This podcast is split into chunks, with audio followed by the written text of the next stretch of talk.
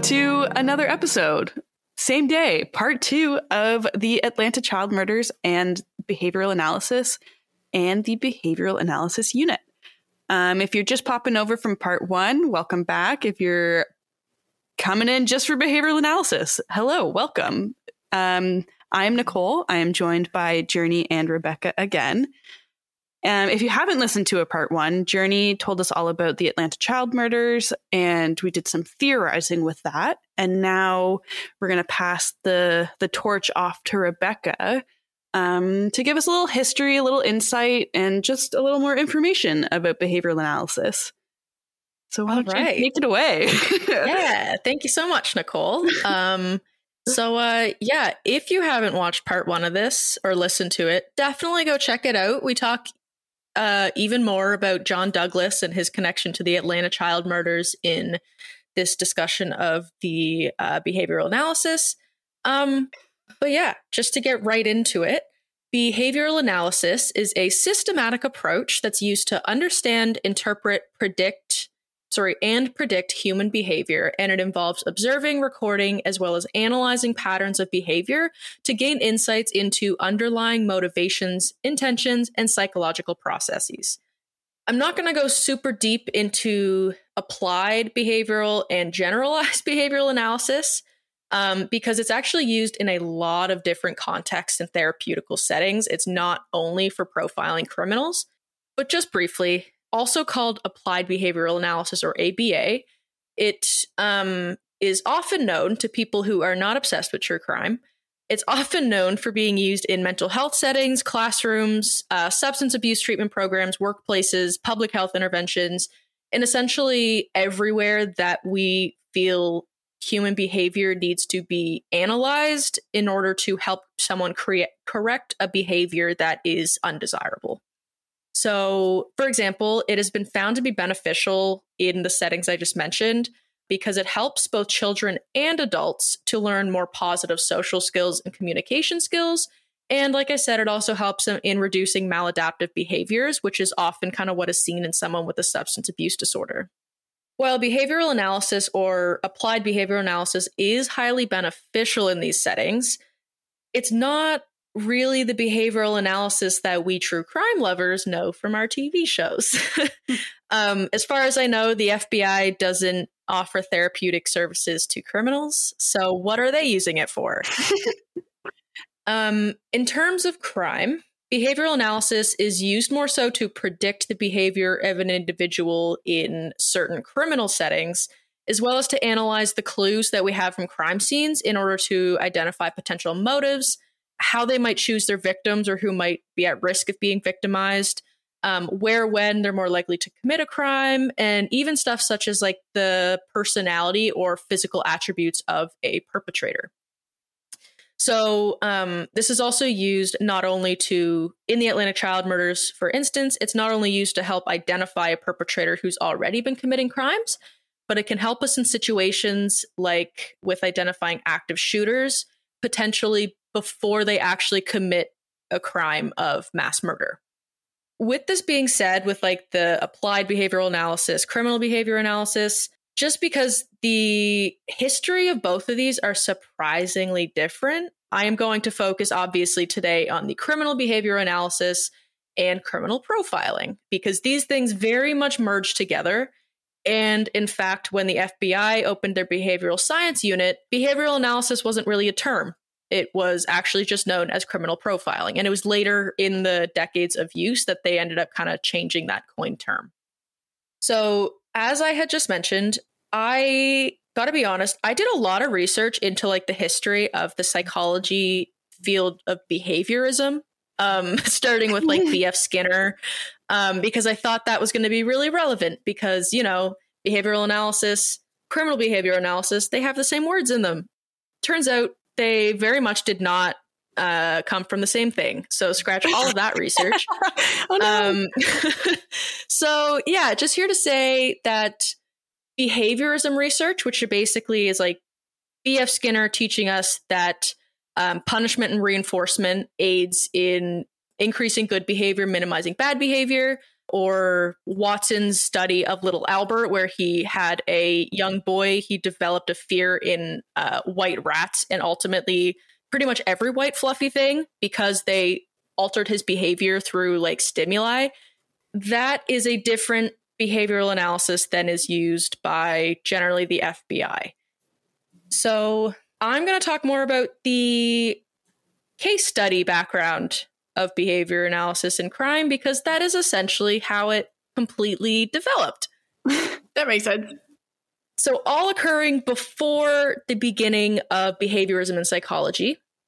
The first time that um, it was kind of accepted that criminal behavior analysis was officially used the first time was used by two physicians in London um, in 1888. Their names were George Phillips and Thomas Bond. And they created what is known as the first criminal profile um, hmm. in history. So in 1888, Jack the Ripper was still on the loose and had already killed five women in this one year. All investigative efforts had turned up empty handed so far, and George Phillips and Thomas Bond knew that they kind of needed to try something new to catch this person who was terrorizing London. So in the fall of 19 sorry, of 1888, Phillips and Bond examined all of the known forensic evidence from the crime scenes as well as all of the autopsy results that came up from each of the victims and they kind of developed predictions about what they suspected Jack the Ripper's personality characteristics and lifestyle would be like based on what they saw at the crime scenes. So, following their own investigation into all of the case documents, Bond wrote a report that detailed their joint prediction. And it was in this report that he stated, quote, all five murders, no doubt, were committed by the same hand. The women must have been lying down when murdered, and in every case, the throat was cut first, unquote. He further stated that Jack the Ripper likely had no medical training or knowledge of anatomy, despite um, how extensively the victims had been mutilated and cut up. And this was actually very surprising to law enforcement at the time. And to be honest, it was also very surprising to me because every theory I have heard about Jack the Ripper was that he was probably a surgeon. Mm-hmm. Yeah. Yeah. So it was up until this point they made their first prediction that it was the leading theory that Jack the Ripper was either a physician, a surgeon, or at least had extensive medical training due to the fact that he had removed the internal organs of some of his victims. And obviously, they were very cut up, asides only being mutilated. Like they had very visible cuts throughout their body. Mm-hmm. Were they like clean cuts? Like he knew what he was going for? Or they kind of just like hacked at and like moved around and kind of just like they decided to open them up and then see what organs were in there. So that's where I get a lot of contradicting information because it was my understanding, just of like everything I've read about Jack the Ripper, that they were very clean, methodical incisions. Mm-hmm. Mm-hmm. Um, but according to the report that was written by Bond and Phillips, but they had be- apparently reached their conclusion that they probably didn't have medical backgrounds because they observed quote gaping wounds on the victims that didn't look as methodically made as like every article makes them out to be. Interesting. Mm. Yeah, so they had said that because of the gaping wounds that were inflicted, they basically stated that that none of them looked consistent with cuts that would be made um, by someone or were didn't look consistent with cuts expected to be made sorry by someone in um, training of a medical expert or quote even the technical knowledge of a butcher or horse slaughterer unquote so basically not only did they go against law enforcement saying i don't think your guy is a surgeon but they even were like basically saying that they don't even think it was a butcher like this person was so wow. untalented like they were just removing organs however they could interesting mm-hmm. okay yeah, so I thought that was really interesting. Mm-hmm. Also, before I go further, there is going to be a lot of quotes in this from like direct criminal profiles and stuff. I didn't want to reword those. But Bond's report further predicted that Jack the Ripper was, quote, a man of solitary habits, subject to periodic attacks of homicidal and erotic mania, and the character of the mutilations possibly indicating satyriasis, unquote, which apparently also means uncontrollable sexual desire. which I couldn't find a lot about like how they reached a lot of these conclusions, but I do suspect this one came from the fact that all of the women were thought to be prostitutes who had been murdered. Um, so he was likely using that as an act of power over prostitutes as he was an uncontrollably sexual man. Interesting, because I never heard of like there being a sexual element to the Mhm. Jack the Ripper cases.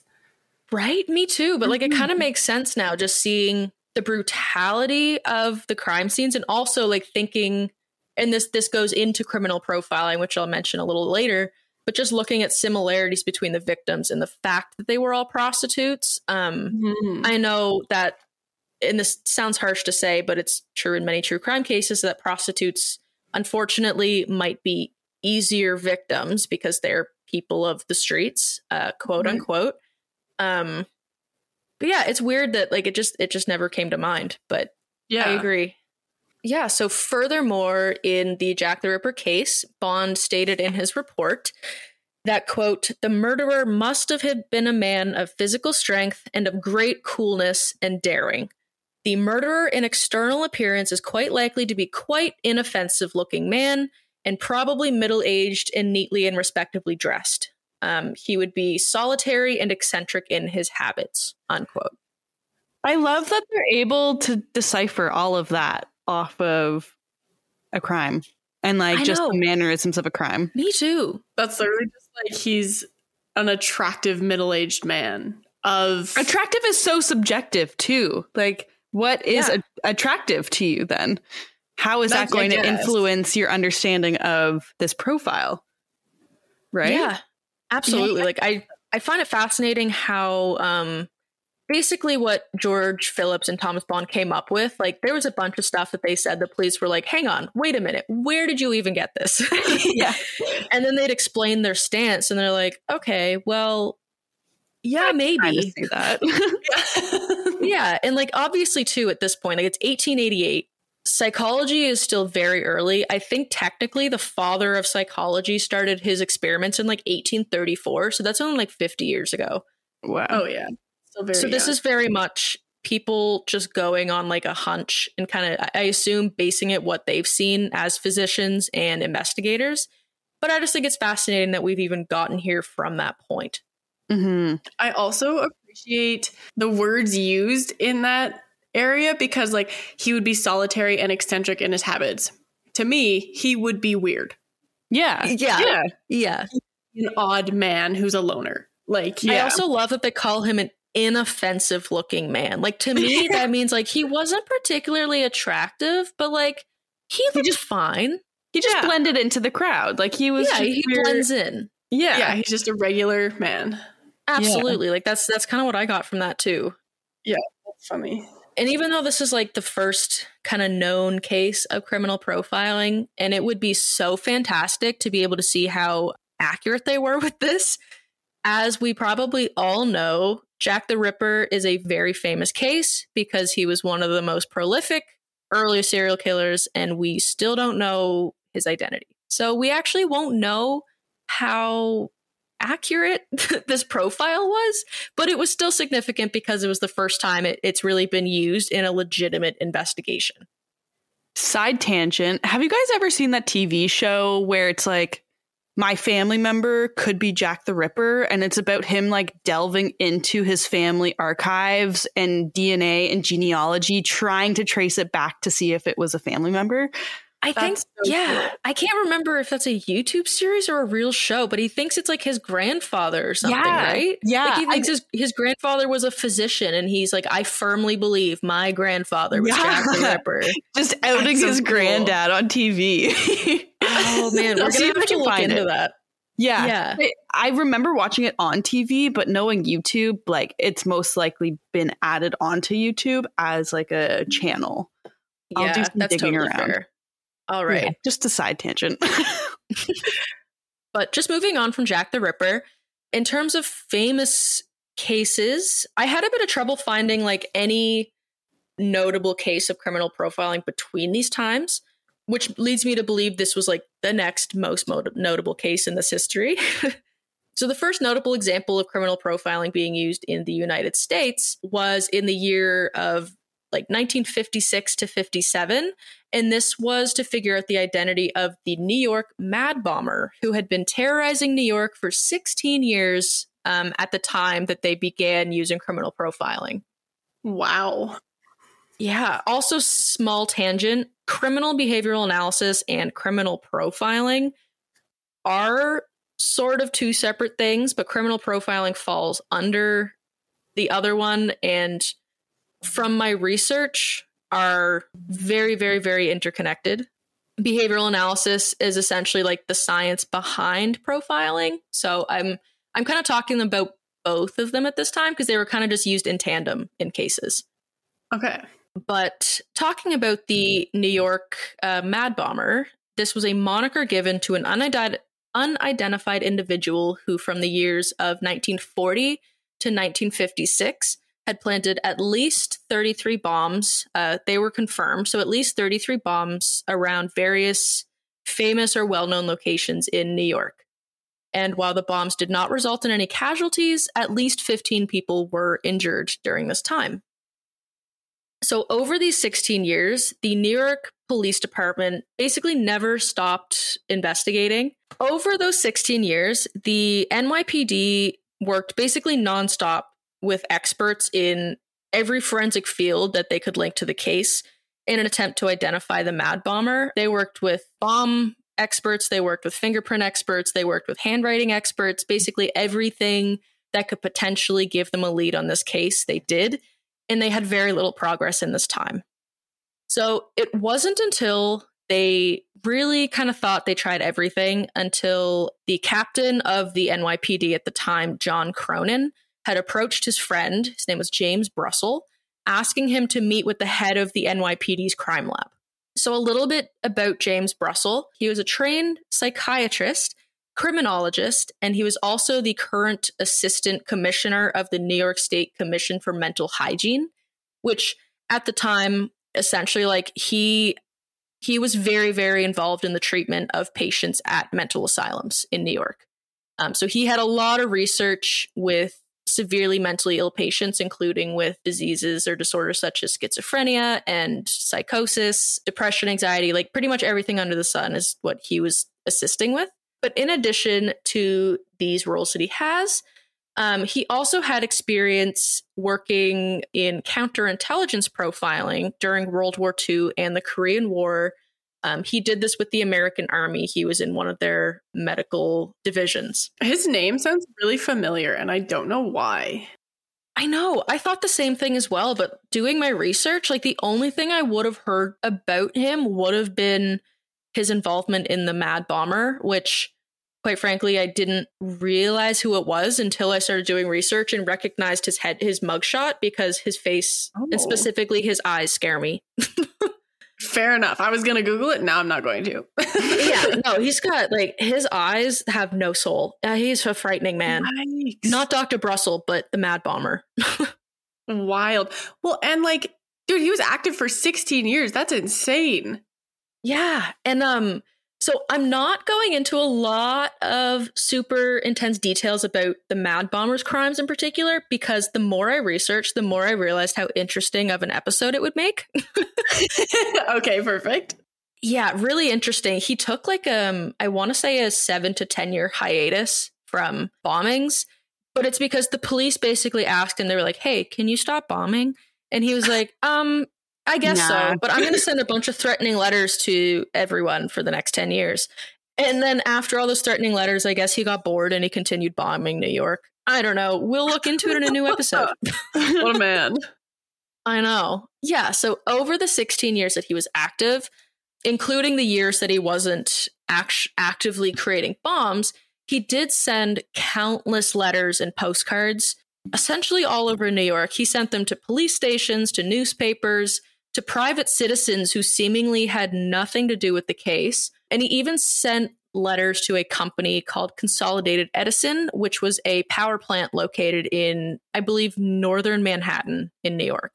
So initially, when Dr. Brussel was um, approached to do this work, he declined to help um, because he said that he was very, very busy as an assistant commissioner. He had a lot of work to do with his patients But when he was pressed to do it, he then expressed that he actually had reservations about it because this kind of work had never quite been done before, and he feared that he would end up leading the police in the wrong direction, stating, quote, I don't know what you expect me to do. If the experts haven't cracked this case in more than 10 years of trying, what could I do to contribute?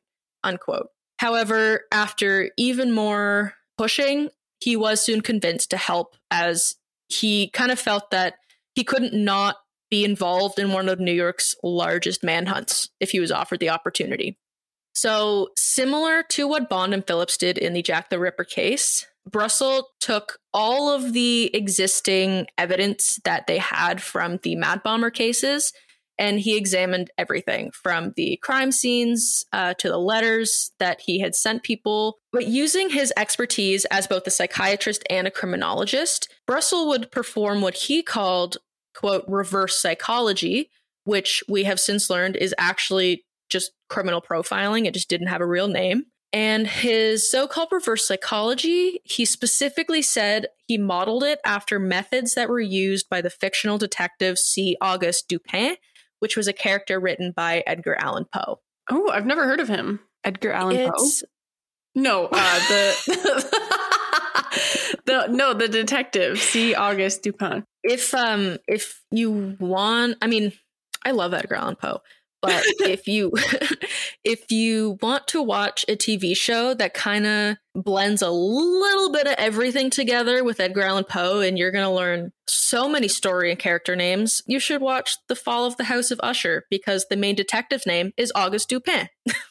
oh, and it's based hey. on yeah, and it's based on Edgar Allan Poe's book The Fall of the House of Usher.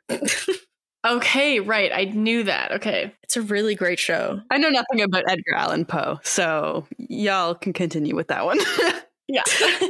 All right, well, highly recommend. But yeah, Auguste Dupin, just really, really brief side tangent. Fictional detective written by Edgar Allan Poe. He was one of the inspirations for Sherlock Holmes. oh, cool. Okay. Oh, okay. So he was like kind of the OG, OG fictional detective. Okay. Moving on from that, I struggled a little to find a specific timeline of how long it took Brussel to put the profile together.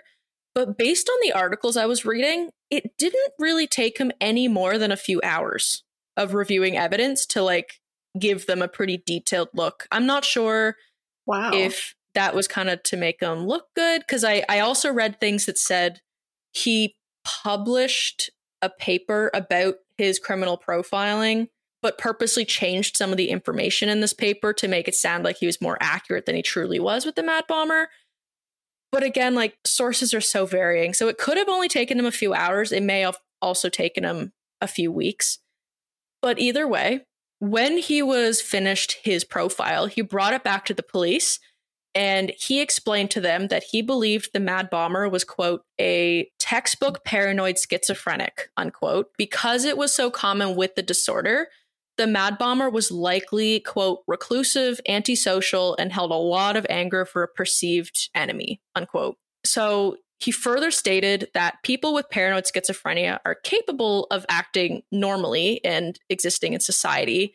However, they might become irrational or unstable if their delusions kind of enter their day to day life.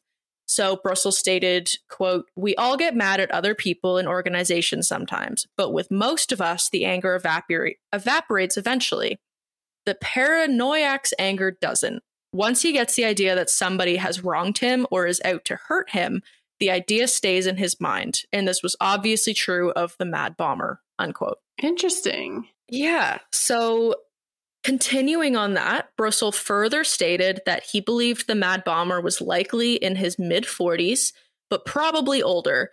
And this was based on the fact that, um, and I'm not positive how much this clinical research has changed, but at the time, so in the mid 1950s, research was showing that most people who exhibited schizophrenia or paranoid schizophrenia didn't come fully symptomatic until they reached the age of 35 and they, he basically assumed that because the mad the mad bomber began his crime spree in 1940 he had to have been at least 35 at in 1940 and it's been 16 years so he's probably mid 40s possibly older at this time That makes sense. Yeah, I think that's a pretty reasonable deduction. And speaking of deductions, Brussels used what he he called inferential deductions. And this was literally just using the law of probability mixed with his knowledge of psychiatrics to come to most conclusions. So he stated that his conclusions were quote not infallible, so they weren't guaranteed, but neither are they mere guesses. Hmm. And that is a pretty common theme even today with criminal profiling. Mm-hmm. I'll talk about it a little bit more when I talk about the steps of profiling, but basically, it's based on the laws of probability that based on everything we know about this database of serial offenders, here's what they're more likely to do because there is strangely pattern between these people. Yeah, that makes sense. But continuing to state the profile for the Mad Bomber, Brussels said that he was, quote, likely symmetrically built, neither, neither fat nor skinny. And this was built or based on the research of a German psychiatrist that at the time had correlated body build types with different disorders or um, effects of the mind. And Oh, he is this kind of like phrenology? Sorry to interrupt. Yeah, it's kind of like phrenology, but instead of only using the brain, he used like your body build. Oh, okay. Yeah. Weird. Um, so he correlated like most paranoid disorders with like a quote athletic frame, which was basically not too short, not too tall, not too fat, not too skinny. Like you were a very average shaped individual. Wild. I know. Like I'd never heard of that. I haven't either until I was looking looking into this. It's Yeah. it's interesting. It's what Mhm. science is weird and the evolution of it is weird. Yep. But um continuing with it because he was a very detailed individual based on the neatness or like careful writing in the handwritten letters that um, the Mad Bomber had delivered over the years to different individuals and organizations. Brussels had deduced that the Mad Bomber, quote, was almost certainly a very neat, proper man. As an employee, he had probably been exemplary. He had turned out the highest quality work. He had shown up precisely on time for work each morning. He had never been involved in brawls, drunkenness, or any other messy episodes. He had lived a model life until the alleged injustice, and whatever it was had occurred. Unquote. And then moving on from that, he's he said a very similar thing about his grooming habits, which was, quote, he's probably very neat, tidy, clean shaven, goes out of his way to seem perfectly proper, wears no ornament, jewelry, flashy ties, or clothes, and he's quiet, Im, he's quiet, polite, methodical, prompt. Hmm. And Interesting. yeah, and basically all of this is information that like yeah, it might not specifically help you solve a murder based on knowing how neat and tidy he was, but like it's if they release this information to the public, like a neighbor might know him and say, "Yeah, he keeps a weirdly clean apartment." Yeah, well, it speaks a lot to his character too. So you kind of like, if you see someone who's looking very disheveled, you're like, no, that's probably not him because we think he's like this. Like it just helps narrow it down a bit. Yeah, absolutely. And it helps that um, the Mad Bomber was known to, he did not leave evidence at his crime scenes. Like he, the only evidence he left was intentional. So that would have included the bombs that he left that were detonated or letters he sent in order, like, to basically say, I am the Mad Bomber, which he also went by um, FP. Um, he called himself that as well Oh, okay. but yeah he he only left evidence that was intended to be noticed basically Yeah. And I feel like a, a messy person doesn't, wouldn't be able to do that. yeah absolutely so then brussels further explained that and this okay this one was weird to me um, just because it's just because it's freudian theory and we all know how we feel about freud but he said that the mad bomber likely suffered from an oedipus complex which for those who don't understand what that is um, an oedipus complex is a term coined by sigmund freud which basically means it's when a young boy has an erotic fixation on his mother and as in as a result of the erotic fixation he feels jealousy of his father and feels like he needs to compete with his father for his mother's love super. So really weird. We also don't really use it anymore. but there are cases where I feel like it's I feel like now we see it from the mother's side instead of the son's. Cuz like there's Yeah. an Yeah. there's a term like enmeshment, which is basically the Oedipus complex, but from the mother's perspective. yeah, and I feel like I feel like if we looked more into Freud, he probably would have something about that. Yeah. And I say this every time we talk about Freud, but it's weird that his biggest supporter was his daughter. Yep. And he also had the like the penis envy. Yeah. Uh, yeah. I agree. I think Freud was just a weird dude. But at the time, people did still like psychiatrists, psychologists were still using his method to some degree. So yeah, part of this profile was that he had an Oedipus complex and that he felt jealous of his father as a result. But Brussel stated that it wasn't actually likely that he carried resentment of his father into adulthood. Like he kind of grew out of the Oedipus complex, but stated it's almost as if he needed, like, he had a lingering desire for revenge in his adult life. So he kind of needed something to fill that hole that he wanted revenge on. Um, weird. yeah. Right? yeah. That yeah, that really is confusing almost because it's yeah, I just I don't know where he would get that. Yeah, I'm and I I think I did read where he said he would specifically get that and I'll move on which like it'll kind of make sense as to like oh, father figure replaced by this, but I still don't understand where Oedipus complex came in. Like why can't this man just hate a company for the sake of hating a company? Exactly. Was it? I may have missed this. Was it like the same time period as Freud, and these were coming to light, and like there's was a lot of discussion about the the complexes? Could that have been maybe what he was drawing on from? Uh when was Sigmund Freud alive? The amount that I've learned about Sigmund Freud, I have not retained a lot of the. the, the I haven't either. I've only retained the really weird stuff. Yeah, Um, yeah. yeah, I haven't retained a whole lot about the specifics of Freud, hmm but I just looked it up. He died in 1939, and he was basically working up until that point. So, and this is occurring like this active criminal profile is happening in 1956.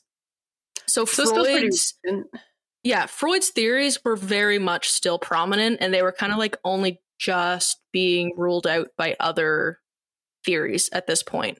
So he likely suffered Oedipus complex, needed needed something else to replace the jealousy of his dad.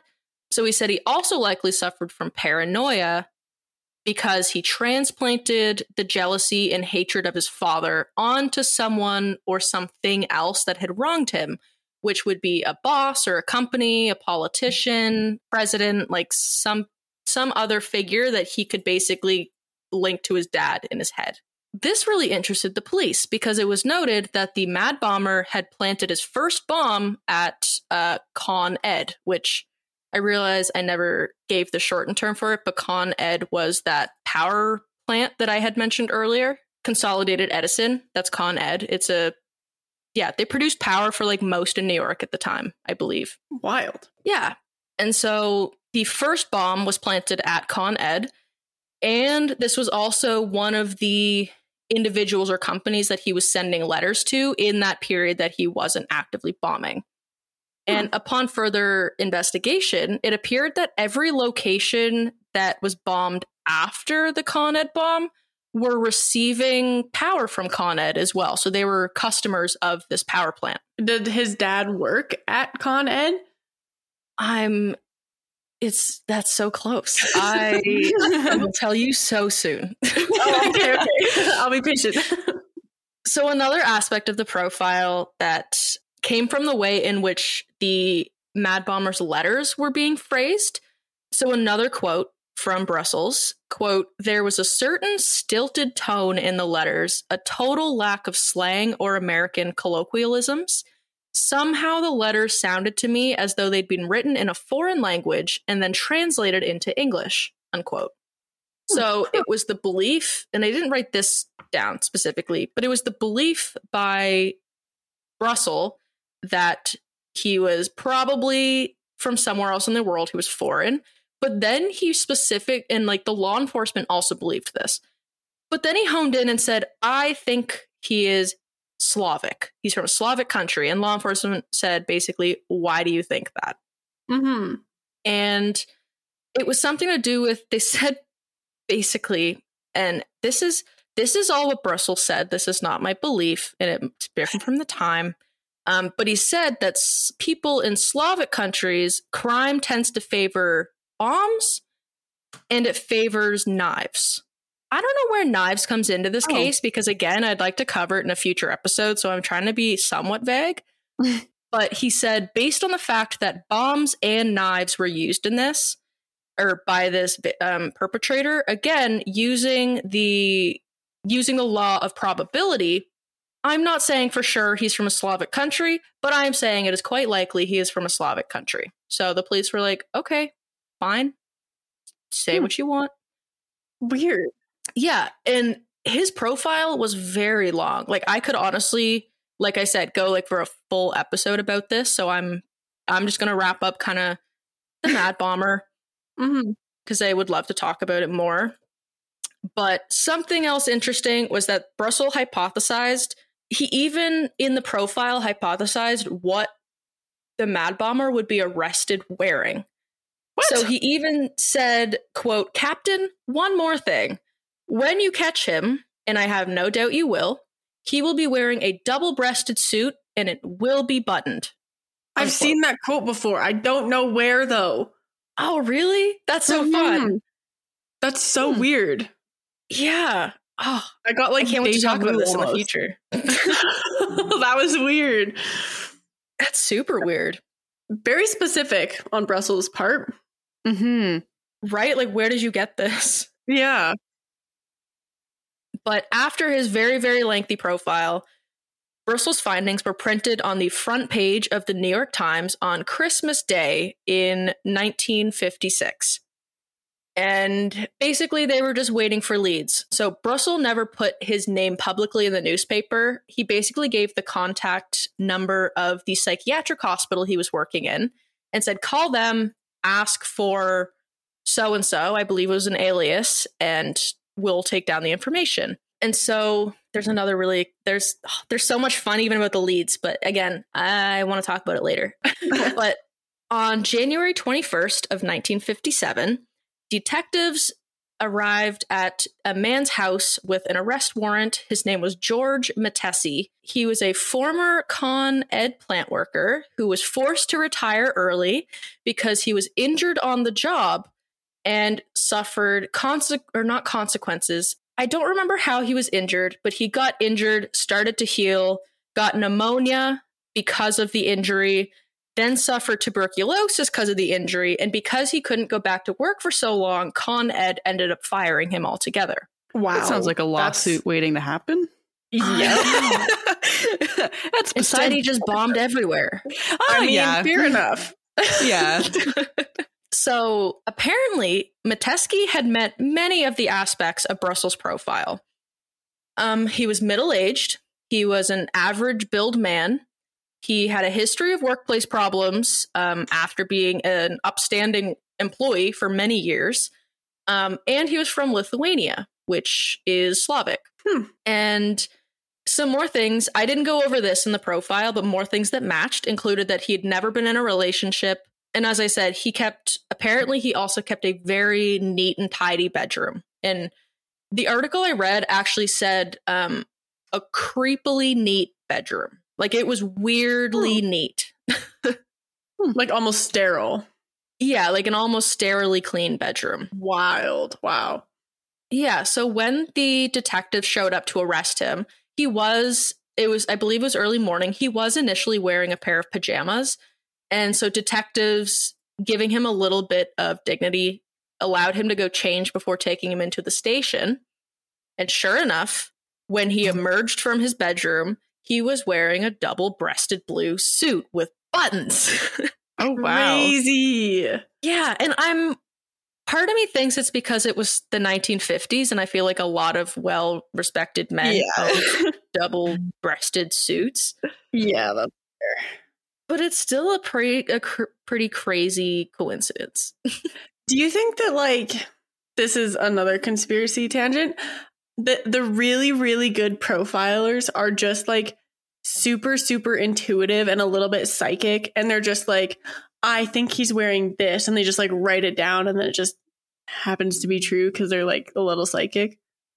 I think in a sense yeah, like I think they're all a little eccentric at least. Like I, I was reading reports about Brussels when he was working on this, and he was said to have just like he just go stand in the door and just like stare out into space for like 10 minutes and then come back and write down like a page of stuff. And he's like, I got it. wow. Wild. So he was apparently very fast. Um, like he'd read something, go away with it for a few minutes, come back with like a hypothesis. And I think that's just how their brains work. Yeah, that's fair. Yeah. But um moving on from that, so that was 1957 that the Mad Bomber was apprehended. I'm not going to say what ended up happening to him, as you already know why. I've said it so many times now. but that was 1957. So profiling was gaining traction because this was this was like a landslide case. He this had been a manhunt for 16 years now and profiling oh. is what led them to capture. So it wasn't, it hadn't been scientifically validated. And to be completely honest, I'm not sure it, even to this day it's been completely scientifically validated, but it's successfully been used enough that we trust it. So moving forward a few years, there's not really any super notable cases, but in the mid like 1960s, a couple agents at the FBI, notably Howard Teten, had begun kind of traveling to different FBI departments and also smaller local law enforcement agencies to specifically kind of educate uh, law enforcement in criminology and to not only look at the physical aspects of a crime, but also the behaviors that might lead someone to do it. And all of this can be seen in Mindhunter, the Netflix series. but in 1972, this was after all of the hard work and the teachings of FBI agent Howard Teten who was educated in criminology, as well as the FBI New York Special Agent Patrick Mullaney, who was educated in educational psychology. They worked together to teach all sorts of fun behavioral psychology stuff. And then the FBI ended up opening the behavioral science unit to advance the concepts that they had been teaching across the FBI and regional law enforcement agencies over the previous years. So, the behavioral science unit, or BSU, was in addition to just being because they wanted to kind of advance the research they've already achieved, they also did it because it was the early 70s and there was a crazy rise in sexual assaults and homicides occurring in the US and they just needed something new to help them kind of combat this problem. Yeah. So when the BSU opened in 1972, they only had 10 agents. And at its inception, the BSU mainly was consulting with criminal justice professionals all over the world. Um, and it was usually only for really weird or like strange, difficult cases. However, it ended up growing into a unit with lots of agents on its own who were specifically working to develop criminal profiles and they were using behavioral analysis to determine um, kind of the most effective ways to interview suspects to get like important information out of them. So fast forward a couple more years there are three agents who have actively been working in the bsu john e. Douglas robert ressler and dr ann burgess. In 1976, they were given clearance to begin developing a centralized database of serial offenders and they traveled across the USA interviewing serial criminals. So this was serial rapists, serial killers, um, just serial offenders to obtain information about their motives, their methods of planning and preparation, um, to learn all the specifics and details of each crime, as well as stuff like how they disposed of evidence, how they chose victims, how they chose the weapons they used, like basically every single aspect of a serial criminal's crime they wanted to get the information from the criminal themselves. So, after um, through the course of three years, Douglas Ressler, well, sorry, Burgess, I believe, was still in Quantico helping to develop the database, but Douglas and Ressler were actively traveling and interviewing. Over three years, they ended up interviewing 36 serial offenders. And it was around this point um, that they considered their database complete, or at least complete enough at the time where they had a legitimate basis for conducting other profiles based on our, their database. So their work ended up being instrumental in developing much of what we know about common typologies of serial offenders today, and was also very helpful when developing profiles of unknown perpetrators. So the BSU went over multiple changes over the years that I'm not going to go into excessive detail, but most of these changes were largely to which departments oversee behavioral analysis and how behavioral analysis is being used in each department against perpetrators. But one of the more significant changes in this time was took place in 1985 when the National Center for the Analysis of Violent Crime, or the NCAVC, um, was established in the BSU. So the NCAVC was not actually a new department per se, but it was a new system of record keeping. So it was a new database. And it was it contained the completed serial offender database that Douglas and Ressler had just spent three years completing.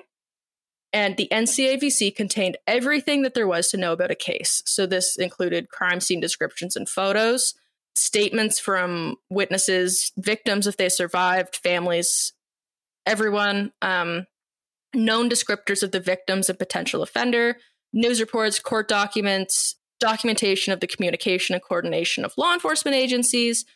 It essentially was a one stop shop for everything to do with an active case that potentially involved a serial offender. So this database was used in cases of homicide, missing and or unidentified persons, sexual assault and sexual assault cases and was incredibly helpful in assisting investigators in determining whether crime scenes were related. And they did this by analyzing all of the um, crime scenes, basically filtering what they knew about their own and seeing which ones were similar enough to potentially provide them further information that could help them find their own perpetrator. Nice. Yeah. So, with regards to how criminal profiling is performed, there are generally multiple facets of a comprehensive profile. And the most common are being an evaluation of the criminal act itself, so whether it was a sexual assault, homicide, both, whether it was a robbery, um, physical assault, evaluation of that, because that would tell you first off what a little bit about the individual. Next mm-hmm. would be a comprehensive evaluation of the specifics of the crime scene. Was it violent? Was it organized? Was it in public? Was it in private? Um, was the body cleaned up? How was the body positioned? Everything to do simply with like the physical aspects of a crime. Next was a compreh- comprehensive analysis of the victim. So then they look at um, the victim that was targeted. What do they look like? What's their hair, eye color, ethnicity? Do you have tattoos? How, what do you work? Are you in a good or bad socioeconomic situation? Who do you hang around with? Um, because as we know, for example, in the case of Ted Bundy, he was often targeting, he targeted brunettes, correct? Yeah. Yeah. So with the yeah. case of Ted Bundy, they would this would have been quite important because they noticed all of the victims were female, they were brunette. Um, they might have had personality traits that were similar. I am quite frankly and they were right all now. like university age, like they were like eighteen to twenty one. Because yeah. I was in that age when I learned about him, and I went down a Ted Bundy rabbit hole, and I was so oh. afraid because it was the first time where I matched like the victim profile, and I was like, oh, I am so afraid. Yeah, so um it's it's funny actually mentioning Ted Bundy. He's actually one of the I believe they solved the Ted Bundy case within 10 years of the BSU being established. So that was like one of the landmark cases that uh, like established the F the BSU as like a genuinely helpful addition to the FBI. Yeah. But those were like kind of the main four um facets of a criminal profile. And then, of course, as other important evidence comes up, like they'll take that into account as well. So they could look at, like, obviously, if, if there's an autopsy report available, they'll look at that. But using all of this information, investigators were able to piece together an approximate story um, and then compare that crime scene and that um, little bit of information that's individual to that one, they could put it into the database that we discussed earlier and basically see how many crime scenes were similar enough. And they were able to then sort of look back at the typology of the known perpetrator of the similar case and kind of pull out like specific asset aspects to say, oh, well, maybe the Atlanta child murder is similar to Bundy in this way because of the victim type or because of the location. And then that's how they build a profile. Right. So then typically um, these profiles would often be shared with like the public or just shared widespread within like law enforcement agencies around the state in hopes that then these can be used to help the public help us identify someone that might fit the description. Right. So they're kind of doing like the opposite of all of the other police departments of like, we're not going to talk to anyone. And the FBI is like, we're going to talk to everyone. Everyone's going to yeah. know what we're looking for.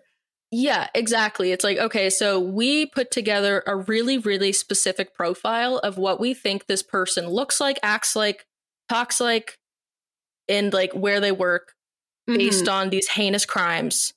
Does anyone know anyone remotely similar to this? If so, please yeah. call us. I feel like a lot of crimes could be solved if even just the police departments were kind of like, this is what I'm looking for. And then other police departments were like, hey, we have a guy who does the same stuff. yeah. Right? Yeah. I totally agree. That was one thing I remember, like, I found that really important about the database that they created was that it did also compile like communications and information from like um serial offenses from other jurisdictions. Like they could all put it into this database and be like, oh, I have a case just like that. Mm-hmm. Can I see more? yeah, exactly. Yeah, but just in terms of the Atlanta child murders, it was actually the first major case that John Douglas cracked with the BSU, which I thought was really fascinating. Wow. Yeah.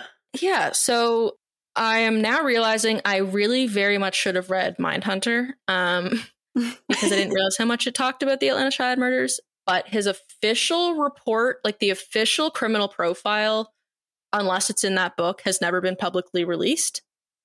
Um, I know he does discuss it in his book, but I think it was like a two page document that was solely a profile. However, he did state, quote, that um, Sori Williams is, quote, very much like other serial killers researched and interviewed in the past by the FBI's Behavioral Sciences Unit, unquote. And it's also stated that in the report, Williams, according to Douglas, was likely a black man um, because his victims were all black children. And also that Williams was likely pampered and overprotected in his youth, given most of, or all over most of his victims were children. Oh. Furthermore, Douglas wrote after the trials commenced, he said, quote, Wayne Williams is an angry young man seeking power who wears a mask to cover his personal inadequacies. The Atlanta serial murder case was his first success, and this furnished a sense of power to him.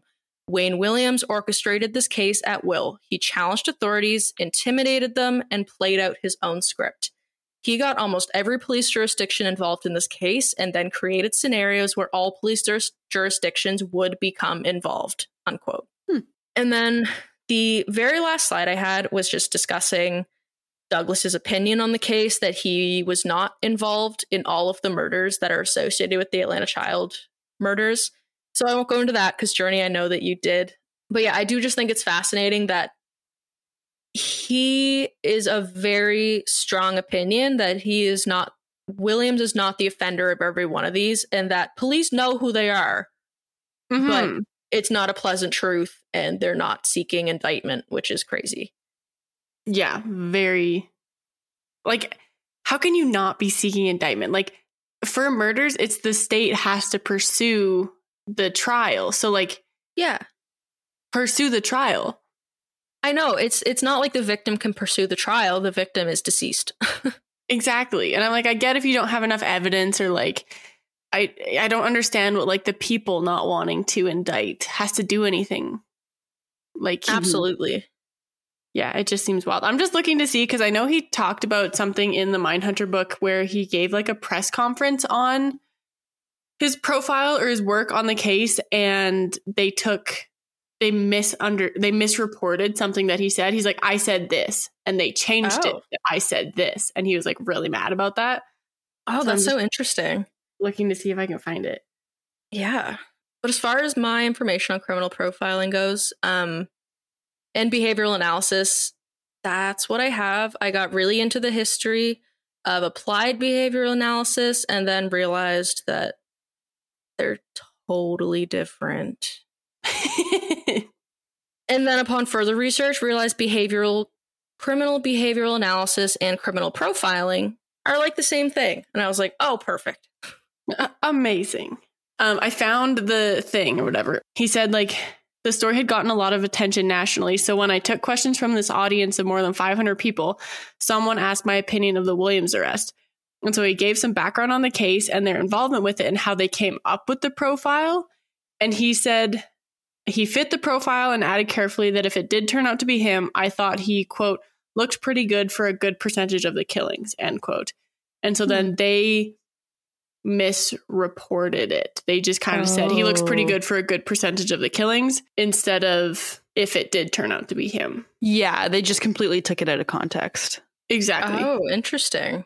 Yeah. See, you and so can it never like quite trust everything that like is being reported.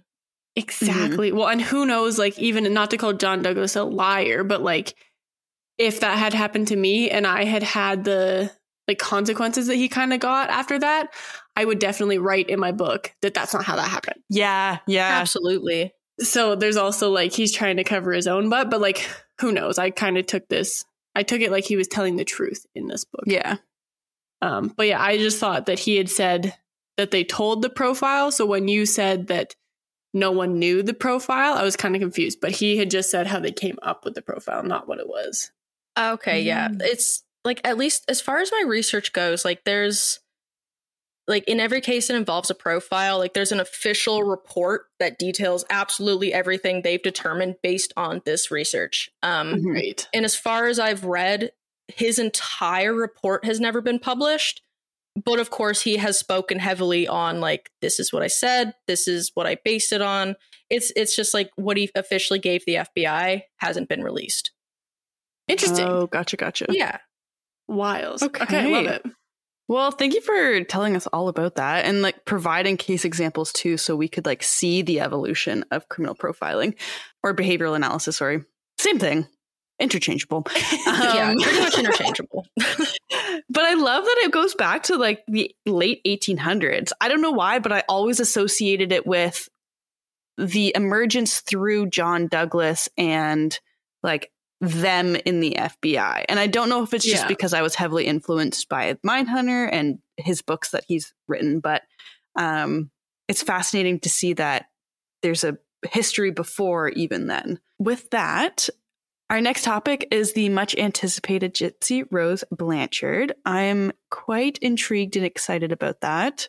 Mhm. And to see about like the new what's come to light since her release. I've seen Yeah, things here too. and there through social media. I haven't delved into it yet, but I'm intrigued.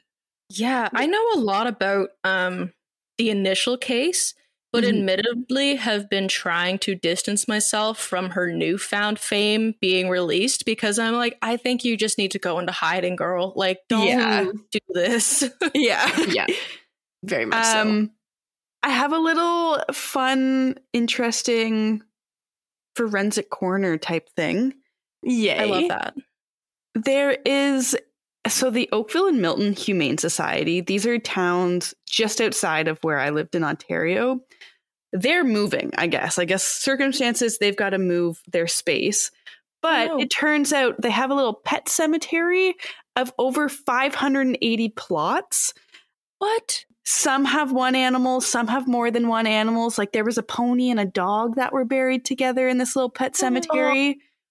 But forensic students at the University of Toronto are disinterring the remains, logging them, storing them, and they're trying to get in contact with the family members to either like bring the fam the animal back home if that's what they want, or rebury at their new place, wherever that may be, or cremate them.